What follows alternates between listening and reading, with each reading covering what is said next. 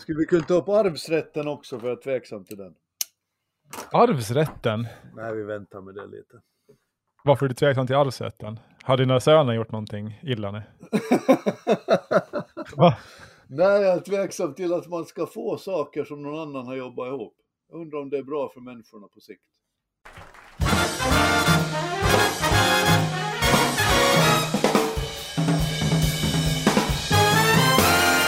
Okej, då säger vi välkomna till avsnitt nummer 16 av Ålands Handel. Och jag heter Fredrik Rosenqvist och med mig på distans återigen har jag Jörgen Pettersson. Hur är läget Jörgen? Hej, det är fint som 17. Jag tycker om det här med vinter och vi som har varnat för en sträng vinter kommer till få rätt nästa vecka för då blir det minus 15 grader. Kom ihåg var ni hörde detta först. Ja, det var minus 13 grader i Finström i morse, det var ingen lek. I Finström är minus 13 ingenting. När jag växte upp i Finström var det nästan aldrig mer än minus 20. Inte ens på Aha. somrarna. Okej, ja ja. Ja, Vill nu lägger det sig is på fjärden snart här, så det, det ska ju bli mysigt. Och fånga lakar. Jag vet var världens bästa lakfiske finns. Ja, ja, bra. Och då är frågan var, kommer, var finns det då? Men då svarar jag att det kommer jag inte att svara på. Jaha, nej jag har provat att fiska laken nu i vinter, men det, det har inte gått så bra. Noll lakar har jag fått. Alltså, jag säger inga mer än att det blir eh, lakrom med blinier på lördag. Ja, ja, härligt. Du, idag ska vi nörda ner oss på allvar i Wall Street Bets och short squeezes och Robin Hood och GameStonk och GameStock och, och allt det här som har dominerat även de vanliga nyheterna på sistone. Till och med text-tv skrev om det här som har hänt på finansmarknaden. Det är imponerande. Äntligen! Och det är precis det som vi sa det i ett avsnitt i förra gången tror jag. När eh, vi jämförde IT-boomen, IT-kraschen när den kom, fastighetskraschen när den kom, så var det ett resultat av att alla människor snackade finans och börs. Mm. Ja, absolut. Det som har hänt nu, trots att börserna rusat sedan egentligen ett år tillbaka, så har det ändå inte nått vanligt folk. Men nu tycks det göra det med besked. Mm. Och jag kan ju dra en liten i korthet vad det är som har hänt ifall någon har missat det. Eh, så får vi försöka bena ut det här vad det är som har hänt sen senare. Då. Och I korthet så har, så har människor på ett internetforum och i sociala medier genomfört en slags koordinerad short squeeze mot ett visst antal etablerade hedgefonder. Och det här har de gjort genom att driva upp kurserna i några väldigt hårt blankade aktier som GameStop, eh, eh, AMC och även Nokia, finska bolagen. Eh, och det här har gjort att de här småspararna har tjänat massor med pengar och hedgefonderna har förlorat en, en himla massa pengar. Och nu då har vi en, en debatt som ja, alla skriver om, om ja, man diskuterar vad det är som har hänt och, och om det här är skadlig marknadsmanipulation och borde stoppas och regleras, eller om det helt enkelt är rätt åt hedgefonderna eh, som styrs av välbetalda idioter, att de får lite pisk för en gångs skull. Eh, typ så är det väl det som har hänt, eller? Två saker till reda till, till minnas med en gång. För det första, short squeeze. Det kan hända att alla i hela världen utom jag inte begriper riktigt short squeeze. Men ifall att det finns någon till så skulle du kunna vidareutveckla just det. Och det andra, hedgefond för oss som har sett Billions på HBO så vet vi vad hedgefond är och hur de fungerar. Men är det egentligen en stor skillnad mellan hedgefond och en helt vanlig aktiefond? Yes, det ska vi reda ut nu. Ehm, det är ju lite spännande det här i och med att det, det har kommit en, det har blivit så mycket snack om, om, om en sak som för vanliga människor är ganska komplicerad. Och då kan man väl börja i den ändan att när man pratar om short squeeze och, och hedgefonder så, så kan man börja med alltså skillnaden mellan långa och korta positioner. Det vill säga när du köper en, en aktie i Nokia så säger man då på fikonspråk att du är lång Nokia. Du tjänar pengar om den här aktien går upp. Om du däremot vill tjäna pengar på att aktien går ner, då kan du ta en kort position, det vill säga du är kort Nokia. Så man är antingen lång eller kort någonting. Eh, och ett sätt att vara kort är att blanka en aktie. Eh, och det som är skillnaden mellan en hedgefond och en aktiefond är att aktiefonder är bara långa. De köper bara aktier i bolag och tjänar bara då pengar eh, om bolagen eh, stiger i värde. En hedgefond den, den får eh, blanda korta och långa positioner. Det vill säga den kan tjäna pengar om någonting går ner eh, och den kan tjäna pengar om någonting går upp. Och så blandar de friskt. Och syftet är då att alltid tjäna pengar. Oavsett om det kraschar på grund av corona eller går upp på grund av en hås så ska hedgefonderna alltid eh, stiga i värde på grund av att de förvaltas av smarta och välbetalda människor som tar både korta och långa positioner. Typ så. Så därför när Axelrod eh, såg att 9-11 inträffade och tornen rasade samman, så istället för att se, eh, träva efter brandsläckarna så satte han sig vid datorn och började blanka flygbolagsaktier eftersom det var rimligt att anta att de skulle få det rätt kärvt. Ja, precis. Och då tog han en kort position i, i, i flygbolagsaktierna. Och nu då så har alltså hedgefonderna idag sett att GameStop är en, eh, butik, en affärsidé som är dömd att gå under och därför blankar de dem. Jo, och den här har varit väldigt hårt blankad väldigt länge, för det var en, döende affärsmodell. Man, man hade en, alltså butiker som säljer eh, eh, fysiska dataspel på diskar eh, ute i, i, stora köpcenter i, i förorterna. Och det här är ju liksom loose-lose, Ingen köper dataspel på diskar längre, man laddar ner dem. Eh, via olika appbutiker och sådär. Eh, ingen åker till köpcentrum längre. Eh, och dessutom så har vi en pandemi då som gör att ännu färre åker till köpcentrum. Så det är lite grann därför som alla har varit överens om att de här eh, GameStop kommer gå på skit. Och samma sak med de här biografkedjorna. Ingen går på bio för att det är en pandemi. Och så vidare. Och det de har gjort då det är att man har, de har blanka eh, de här bolagen. En blankning går i, i korthet ut på att du, du lånar en aktie i till, till exempel GameStop och så säger du att jag lånar den här aktien och sen får du tillbaka den om ett år och så betalar jag en liten avgift för det. Och efter de har lånat den här aktien, då säljer de den vidare eh, för den dagsaktuella kursen. Och sen när ett år har gått, då köper de tillbaka den och ger tillbaka den aktien som de har lånat. Och förhoppningsvis då så har ju aktien fallit väldigt mycket i värde. Så då kan de köpa tillbaka den för mycket mindre pengar och överskattet kan, överskattet kan de så att säga behålla. Så det är så man, man tjänar pengar på, på en blankning helt enkelt. Eh, problemet uppstår ju om man lånar en aktie som man sen säljer. Eh, och sen börjar den här aktien stiga väldigt mycket i värde. Då hamnar du i ett problem sen när du ska köpa tillbaka den, för då kanske du inte har råd att köpa tillbaka den, för den har stigit så mycket i värde. Då, då går du typ i konkurs. Uh, så en blankning har den egenskapen att du kan förlora oändligt mycket pengar på en blankning, i och med att en aktie i teorin kan stiga oändligt mycket. Om du är lången en aktie kan du bara förlora allt. Med en blankning kan du förlora oändligt mycket, det vill säga allt du äger oändligt mycket till. Så blankarna det... den här gången så gick in för, de identifierade en, en svag punkt, vilket mm. var GameStop som man inte ja. trodde på. Ja. Och det så, såg då detta internetforum och ett gäng mm. entusiaster där ja. och iscensatte ett slags gigantiskt practical joke. ja, lite grann jo. de, för det var ju vissa av de här hedgefonderna som hade blankat då GameStop alldeles för mycket. Det var liksom ett flockbeteende där också bland vissa hedgefonder, att man trodde att det här kan ju bara gå dåligt och, och man såg liksom inte alternativet att det kunde vara ett, ett forum kun, som kunde göra en, en short squeeze. Och en short squeeze är då när man driver upp kurserna i syfte att få de här blankarna att tvingas köpa tillbaka de här aktierna innan eh, de går i konkurs helt enkelt. Och det som händer då är att när de här blankarna börjar köpa tillbaka aktierna för att täcka sin position, då driver de själva upp kurserna. Så måste de köpa tillbaka ännu fler aktier och så går det bara vidare och vidare och vidare tills det blir en sån här rusning av kursen. Så det är det som är en, en short squeeze helt enkelt. Att när du har, har gjort det tillräckligt mycket besvärligt för blankarna, då kommer det här rulla på sig själv den här uppgången. Och det var det de lyckades med då i de här olika äh, bolagen. Det är ju egentligen rätt fantastiskt alltså. Ja, och man blir så lite fundersam över var, varför pratar man om det här nu? För är det egentligen någonting nytt? Uh, och jag är liksom, om man kollar på så här short squeezes genom historien, alltså man hittar sådana på 1850-talet, så var det vanligt att man, man, någon, någon blankade en, en, en järnväg och så blev den som ägde järnvägen arg och så skulle de hålla på och sträda. där då. De försökte squeeza varandra. Uh, så det här short squeezes är egentligen ingenting, ingenting nytt alls. Det, det man har hållit på med det i, i evigheter. Uh, så att det, det, är, det är inte så farligt nytt. Det, det som är nytt är att det, det, det har skett på ett lite annat sätt den här gången. Och det är iscensatt av någon slags, det, det, här, är ju, det här bär ju alla spår av ett, ett uppror light på något sätt. Eftersom ja. man har använt sig av ny teknik för att samla så många som möjligt. Det som förr gjordes via löpsedlarnas eh, kvällstidningarnas löpsedlar och taxichaufförer så gör man nu genom internetforum. Jo, jo, och det är det som är...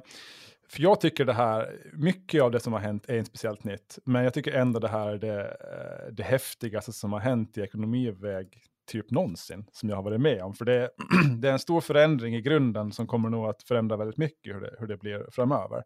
Och det som egentligen är, som jag ser det så startar egentligen allt med, med pandemin. Eh, och i början av pandemin, det vill säga början av 2020, så, så satt väldigt många människor hemma. Eh, de hade ingen sport på tv de kunde betta på.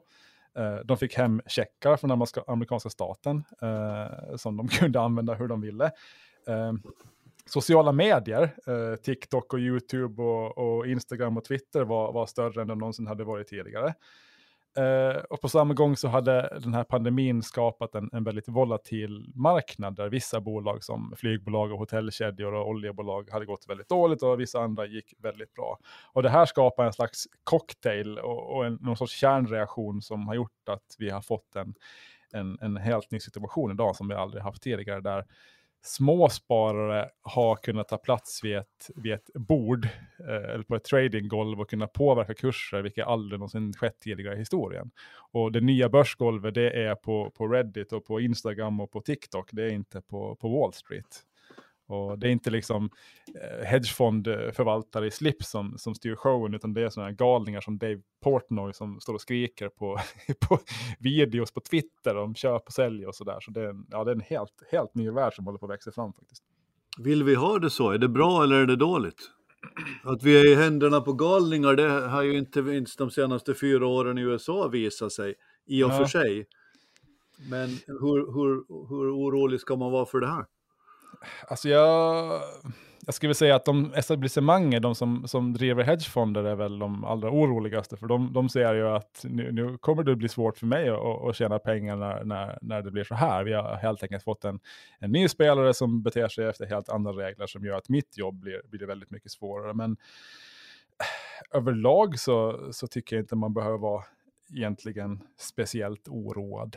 Uh, jag menar, det, fenomenet i sig är ingenting nytt. Jag menar, folk har alltid varit Eh, det har alltid funnits ett flockbeteende när det gäller investeringar. Folk har alltid tagit tag i väldigt stora risker. Skillnaden är att tidigare hade det varit mer professionella människor som har gjort det. Nu, har det varit, nu är det liksom mer YouTube-kändisar som gör det. Så att, ja, det är en ny verklighet. Om den är bättre eller sämre, det, det vet jag inte riktigt. Men, men någonting så säger nog det faktum att, att hedgefonder som sådana och finansiella placerare, det finns nästan inga som har eh, lärt sig trolla med knäna lika mycket som dem.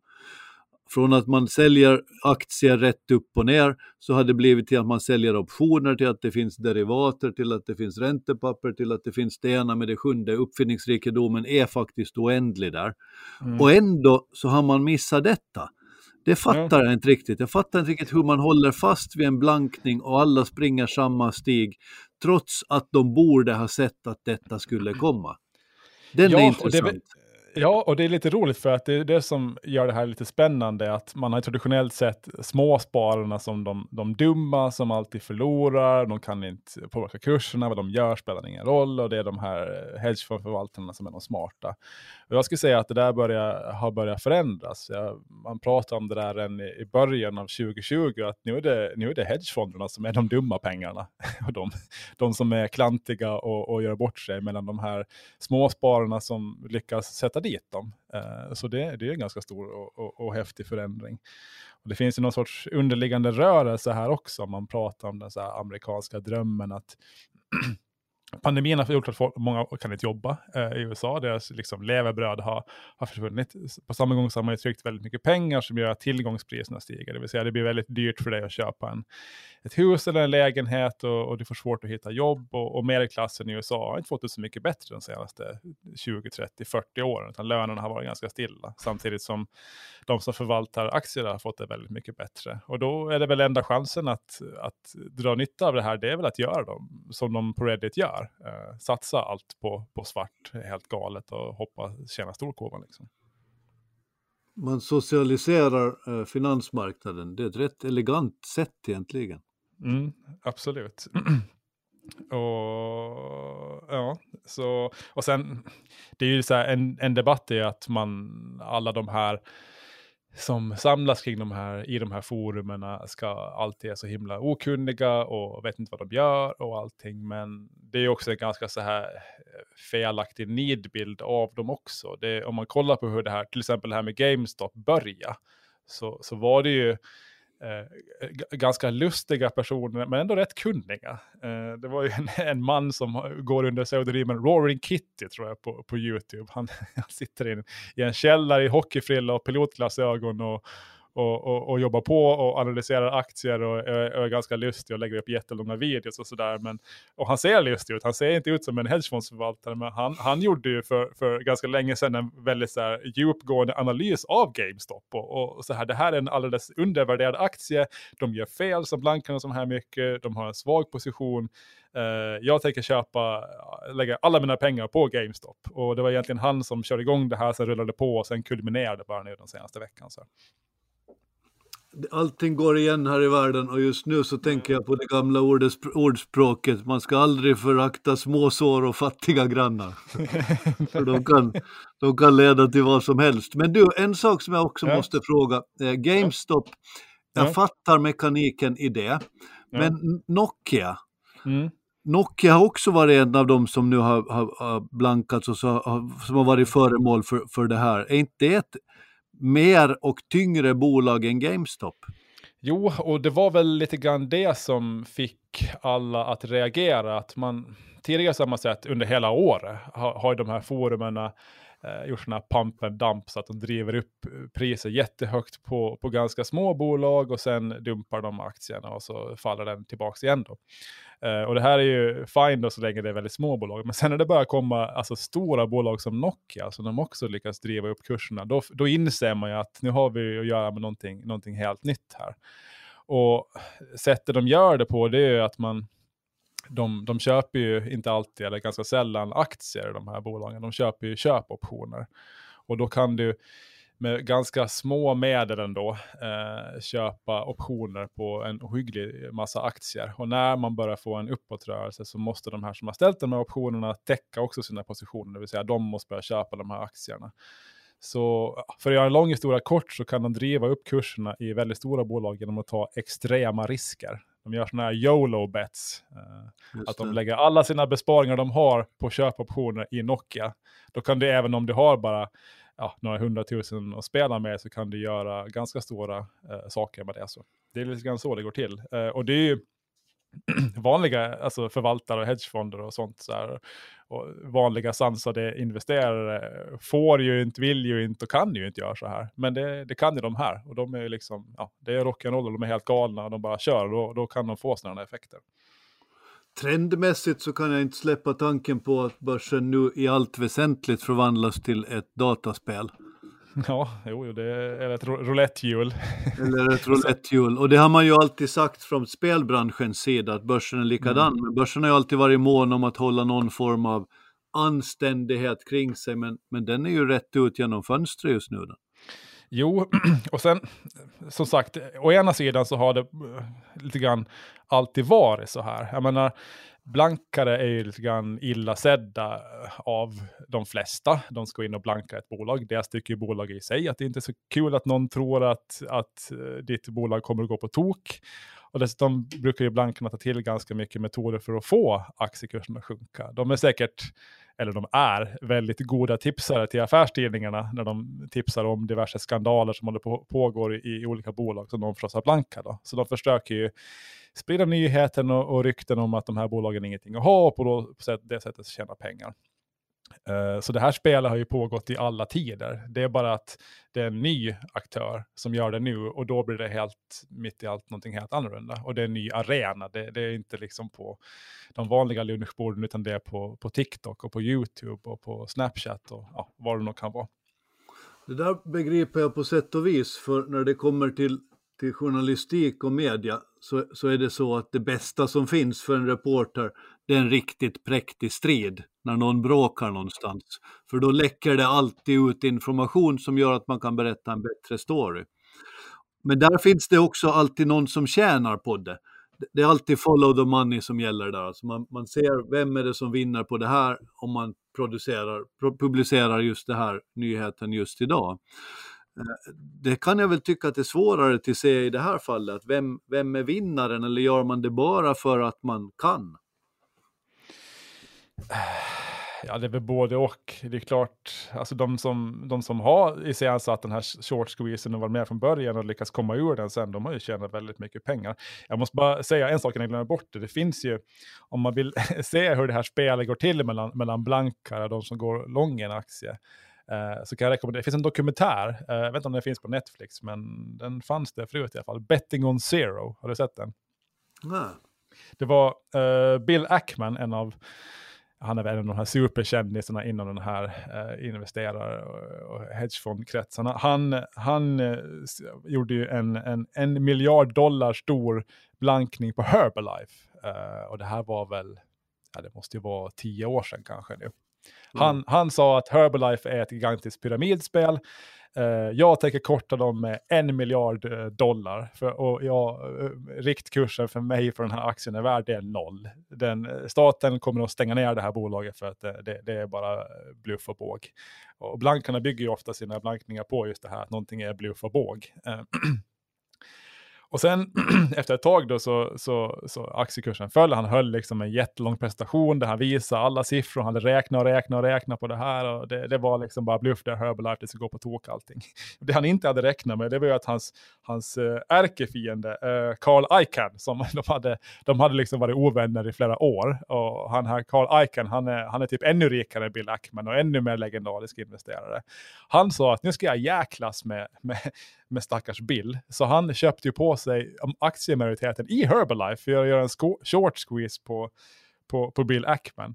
Och sen höll de på sträd med varandra väldigt offentligt och uppmärksammat. De, de ringde samtidigt in till så här Bloombergs program och höll på och skällde på varandra och sa att du är en större skitstövel än jag, och nej tvärtom, och du ville vara min kompis först, nej, nej, jag har aldrig velat vara din kompis. Och så, så stod de där och skrek på varandra i direktsändningen när man hör folket på golvet, för det, det här spelades in på tradinggolvet på Wall Street, så de jublar i bakgrunden. Och typ hela världen slutade handla aktier när de höll på sträd, för det var så roligt att se.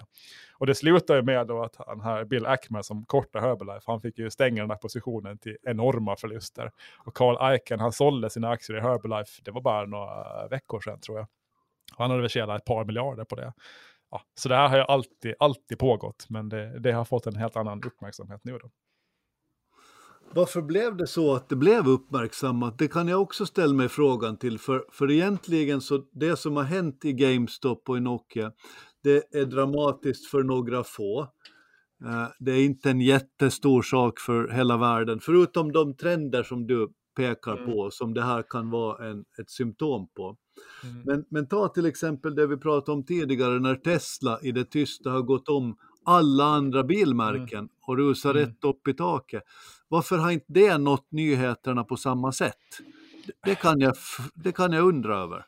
Ja, det, det är svårt, för alltså, om man läser så här affärspressen som jag gör, då, då har det här varit en nyhet egentligen ett år.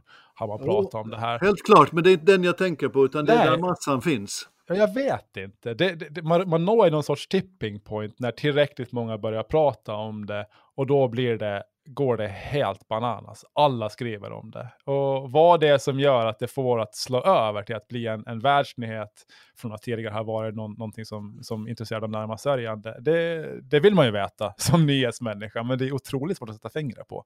Det var väl kanske att det var så stora rörelser, alltså större rörelser än tidigare på, på kortare tid i konstiga aktier som GameStop och, och Nokia. Tesla var ju mer som en våg som höll på länge. Mm. Och de, man, de har ju skrivit länge om hela året att, att eh, de här småspararna har, vilket aldrig någonsin skett tidigare i hela historien, lyckats driva upp kurser på Tesla och den här kinesiska elbilstillverkningen eh, Nio. Eh, genom klipp på YouTube och, och, TikTok och allt möjligt. Det har varit en stor trend i, i hela året. Och så där. Men det är nu då som det ja, når de stora medierna och den stora allmänheten. Fantastiskt, fascinerande på väldigt många sätt och det är ändå roligt tycker jag, som har varit med längre än vad du har varit, att ja. man fortfarande kan se saker som kommer sådär in i bomben överraskande. Så man mm. ser och läser nyheterna och så tänker man, what? Mm.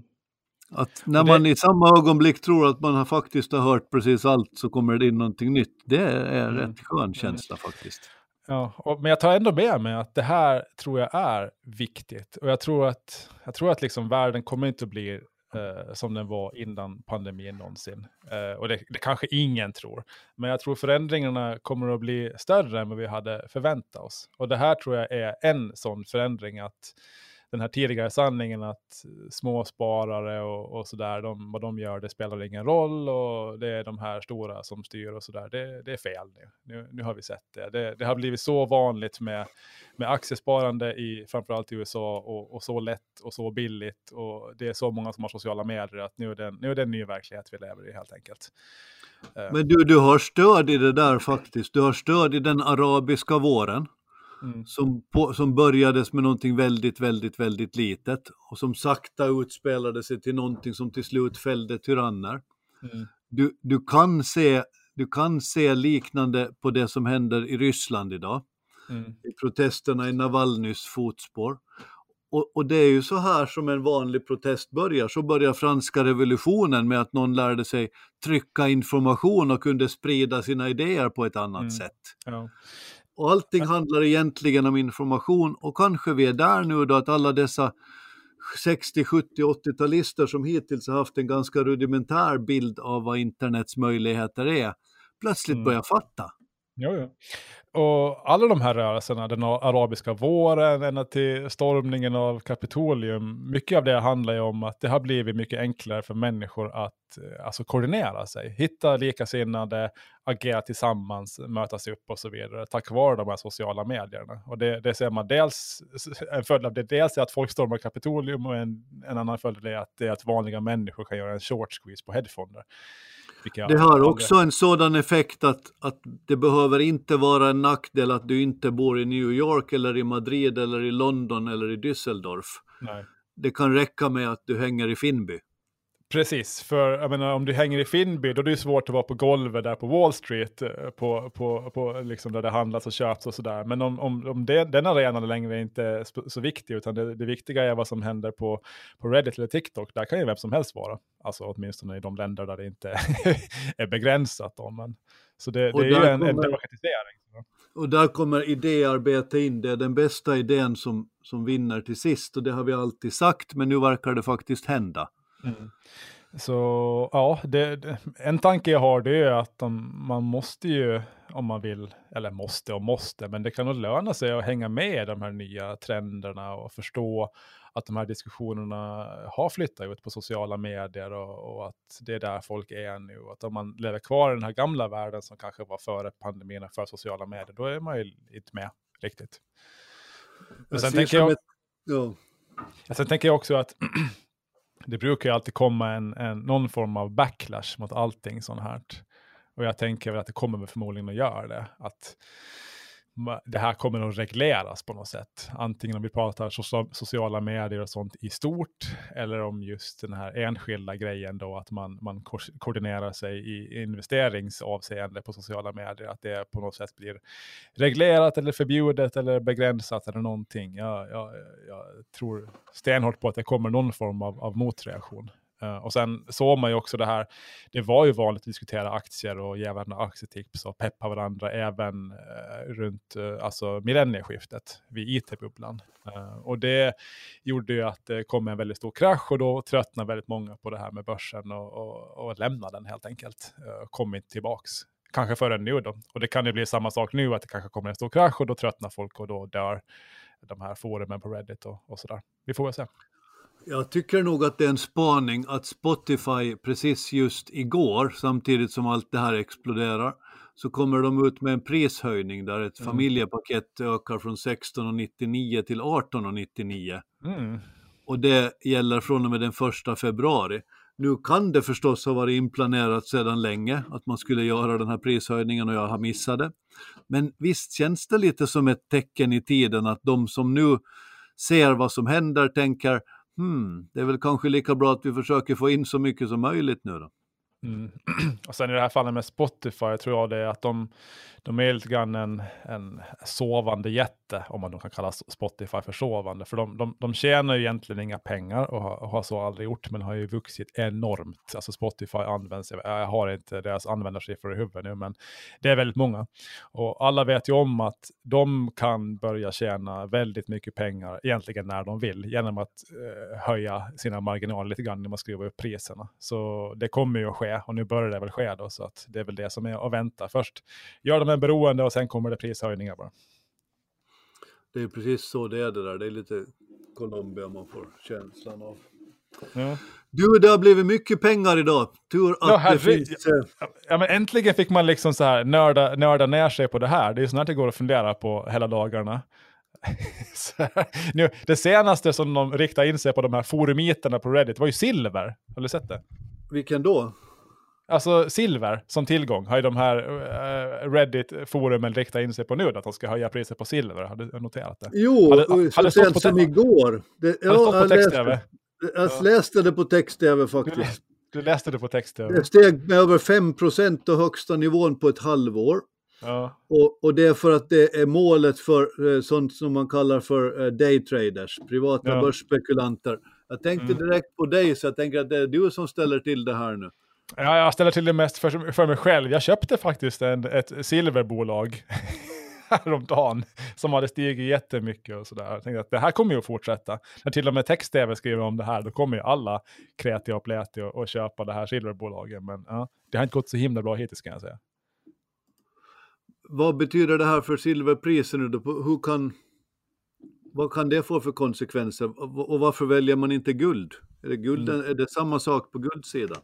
Nej, men silver är väldigt mycket mindre tillgång. Det är väl lättare att manipulera det priset. Guld är ju så enormt stort så det, det, det, är lite svårare. Men jag är inte speciellt inläst på deras resonemang kring just silver. Så ingen aning. Vem, vem vill ha silver egentligen?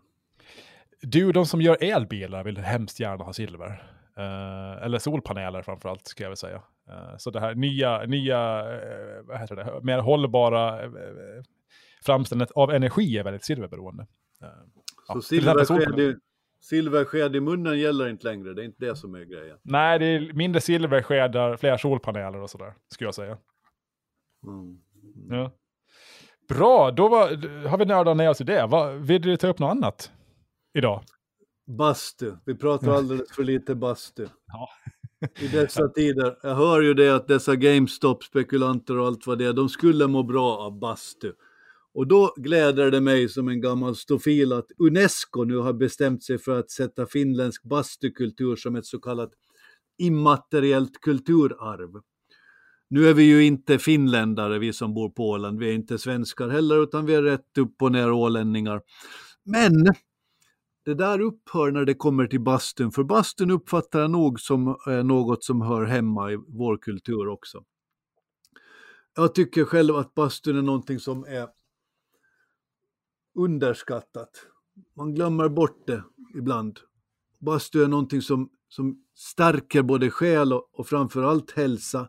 Och så är den demokratisk. I bastun är vi som bekant alla nakna. FNs, FNs det här Unesco, så de, de kommer till att, att på Finna, Finlands 5,5 miljoner invånare så sker det 3,3 miljoner bastubad. Det måste ju vara per Hur ofta då? det framkommer inte riktigt. Text-tv har sina brister än så länge. Alltså seriösa bastubadare, de badar ju bastu, jag ska säga varannan dag är väl liksom den här optimala eh, frekvensen för bastubad. Eller så är den så här, socialt accepterade, eller? Hur ofta badar du bastu? Nej, en gång i veckan egentligen bara, söndagar. Jaha, okej, okay, ja, ja. Det är så här åländska sättet kanske. Men de här lite mer hardcore, då, då är det så här varannan dag så är det bastu. Ja, du vet, det är elbastun nu för tiden och man ska vara hållbar och sånt här, så det är, det är inte riktigt så enkelt alla gånger. Men förutom att jag kör elbastu. Jaha, nej men det är, det är big no-no, vedbastu ska det vara. Jag vet det, men det är som det är det där. Man måste ta det som finns ibland. Förutom att de har satt bastun som ett kulturarv så har de också satt eh, couscous maträtten couscous har de satt som ett kulturarv efter att fyra länder i världen då tydligen har nominerat den. Algeriet, Marocko, Tunisien och Mauretanien. Okay. Man motiverar att de här, bastun och couscous just nu, blir kulturarv är att båda är ett sätt att samla och föra människor närmare varandra. Aha. Ja, Couscous bastu, är ju inget, är ju inget coolt. Couscous är ju, det är ju som att äta träspån. Jag skulle säga att om, om bastu är, underskattat så är, måste couscous vara världens mest överskattade mat. Ursäkta Algeriet och vilka länder det nu var nu, Mauritanien, men det är som att äta sand blandat med kutterspån, typ. Ja, jag, skulle inte, jag tycker i princip illa om att hålla med dig, men i det här Ja. fallet får vi göra ett undantag. Om couscous skulle vara noterat på börsen så skulle jag korta den. Jag skulle blanka det till bara helsike, ska jag säga. Men om bastu skulle komma nytt, då skulle man nog kunna gå all in. Jo, jo, jag, jag är lång bastu. Som En, en, en YOLO-bet på bastu kan man säga. Då har vi redat upp ganska mycket här helt plötsligt. Ja, ja, bra. Du, nu måste jag snart börja rusa vidare. Uh, veckans hyllning, vill du, va, vill du hylla någonting? Och jag känner starkt för Ömsen, ålänningarnas eget försäkringsbolag. De är motsatsen till alla dessa hyllningar och short, kortningar och short squeeze och spekulationer och grejer. De har i 155 år hållit på, de har gått igenom två världskrig, de har gått igenom en pandemi och de håller på och träsar på där och de hittar på nya grejer, men de är inte alldeles för riskbenägna. Och nu sätter man, gör man också ett sätt att få fart på, på Mariehamns centrum. Jag tycker att det är coolt på något sätt. Man arbetar långsiktigt, målmedvetet, tålmodigt och utan att ställa till allt för mycket bråk längs med vägen. Så Ömsen är faktiskt min hjälte denna vecka när så mycket fokus ligger på det korta och förbrännerliga. Mm, det var en bra hyllning. Och det är lite skönt med någon som är stabil när det är hela havet stormar på världen. Tänkte jag, ska, vad ska jag hylla då? Jag skulle vilja hylla alla ålänningar och alla andra också för övrigt som, som sköter sig eh, i dessa pandemitider. Eh, Here, here alla sköter sig inte, men väldigt många gör det. Alltså, och de är värda all hyll. Uh, det var ju ganska mycket fall och sådär kring, kring jul och tänkte man att nu kommer det hålla i sig i en evighet. Nej, det, alla har skött sig. Det, smittan är ju, alltså, det har inte varit några, knappt några nya fall alls på sistone. Uh, och det här kan ju bara bero på att människor är väldigt ansvarstagande. Och det här är ju himla kul. Det, det gör att man kan andas ut lite grann nu känns det som. Fortfarande vara försiktig och sådär förstås, men man slipper ha det här liksom gnagande känslan av att vi har samhällssmitta på Åland, att det kommer en massa nya fall hela tiden och sådär. Man är inne på, på hemsidor och kollar, ja, hur många nya fall det är idag och sådär. Och nu några veckor så där, nej, det har inte varit några- knappt några nya fall alls. Och det är ju otroligt skönt så här, för den, det psykiska välbefinnandet, i alla fall mitt. Så här. Jag håller helt med. Man känner sig säker och trygg. Och man Ja. känner ändå en glädje i att folk har sina masker på för det visar att man tar det på allvar. Ja, man blir stolt över sina medmänniskor och, och sådär. Att det, man, man i det tysta så, så sköter sig folk. Eh, utan att någon, ja, sådär. För att de tar ansvar helt enkelt. Och det är så otroligt roligt att se. Härligt! Bra! Då har vi redat upp saker som är viktiga idag och vi fortsätter nästa vecka alldeles som vanligt. Då ska vi snart börja prata om vad vi ska sätta med i nästa tidning som kommer så småningom. Ja, äntligen ska det bli ny tidning snart. Det ska bli riktigt roligt.